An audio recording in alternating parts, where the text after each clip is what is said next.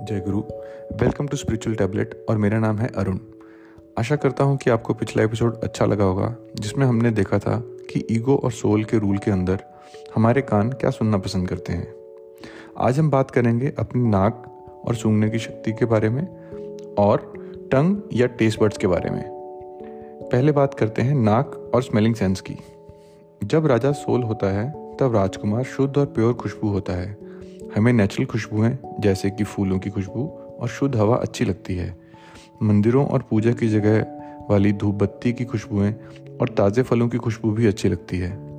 लेकिन ईगो के राज में हमें हैवी और सेंसेस को अराउज करने वाली स्मेल्स अच्छी लगती हैं, जैसे कि परफ्यूम्स स्पाइसी खाना नॉन वेजिटेरियन फ़ूड जब ईगो राजा होता है, हमें प्योर फूड्स की जगह ओवर स्पाइसी मीट और रिच खाना अच्छा लगता है, जो बॉडी के लिए अनहेल्दी है।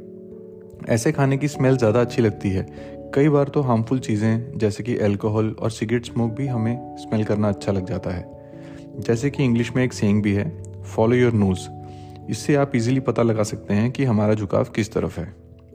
दूसरा है हमारे टेस्ट बर्ड्स या टंग का एरिया जब हमारी बॉडी पर सोल का राज होता है तो राइट ईटिंग प्रिंस होता है और उसकी मर्ज़ी चलती है। हमारे taste buds fresh fruits and vegetables raw vitamin और हेल्थ इम्प्रूविंग फूड्स की तरफ़ ऑटोमेटिकली अट्रैक्टेड होते हैं, जो इन रिटर्न हमारी हेल्थ को इम्प्रूव करती हैं। जब राजा ईगो होता है तो प्रिंस लालच होता है। हम नेचुरली ओवर कुक्ड स्पाइसी और harmful to digestive system foods की तरफ़ अट्रैक्टेड होते हैं, जिसका लॉन्ग टर्म में रिज़ल्ट होता है इन डाइजेशन और सिकनेस इतना ही नहीं, ऐसी सिचुएशन में प्रिंस लालच हमें ज़्यादा खाने की तरफ़ भी पुश करता है। बच्चे और बड़े सब इस लालच में फंसे हुए हैं। आप देखेंगे कि हमारे आसपास मोटे लोग बढ़ते जा रहे हैं। इसका एक कारण ओवर ईटिंग भी है। और अब तो यह साइंटिफिकली प्रूवन है कि ओबिसिटी लाइफ स्पेन को छोटा करती है और कई डिजीजेस को भी इन्वाइट करती है।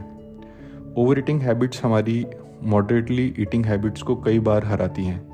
अगर हम कामली अपने मन की बात को सुनेंगे तो ऑब्ज़र्व करेंगे कि वह हमें ओवरईट करने से रोकता है। उस समय थोड़ा सा कंट्रोल करेंगे तो हमारी वह आवाज़ विद टाइम स्ट्रांग और क्लियर हो जाएगी और ऑटोमेटिकली राइट ईटिंग हैबिट बन जाएगी। जो भी इंसान अपनी इस ग्रीड को कंट्रोल नहीं करता, उसे आज नहीं तो कल कोई ना कोई बीमारी घेर ही लेती है। जब भी हम कहीं पार्टी पर, शादी पर या रेस्टोरेंट में जाते हैं हमारे सामने इतनी वैरायटी की चीज़ें पड़ी होती हैं। उस समय ग्रीड के एजेंट्स धीरे धीरे हमें बोलते रहते हैं कि थोड़ा सा यह टेस्ट कर लो थोड़ा सा वह टेस्ट कर लो। ज़्यादा खा लिया है, लेकिन इतनी वैरायटी की मिठाइयों में से दो तीन तो टेस्ट कर ही लेनी चाहिए। लास्ट में एक आइसक्रीम तो बनती ही है। लेकिन उस समय अगर आप सेल्फ कंट्रोल की आर्मी को वहाँ खड़ा कर देंगे तो ग्रीड के एजेंट्स भाग जाएँगे और आपकी जीत होगी। जब भी आप खाना खाएँ तो याद रखें कि यह बॉडी आपको भगवान ने दी है। और खाना खाने का पर्पस सिर्फ़ इतना ही है कि आपको इस बॉडी को हेल्दी रखना है और इंडल्ज होकर नुकसान नहीं पहुंचाना है। अगर आप ऐसा सोचेंगे तो आपकी सेल्फ कंट्रोल की आर्मी आपकी हेल्प के लिए हमेशा खड़ी रहेगी। अगर आपको यह एपिसोड अच्छा लगा तो स्पिरिचुअल टैबलेट को फॉलो करें और कोई भी फीडबैक हो तो ज़रूर शेयर करें। जय गुरु।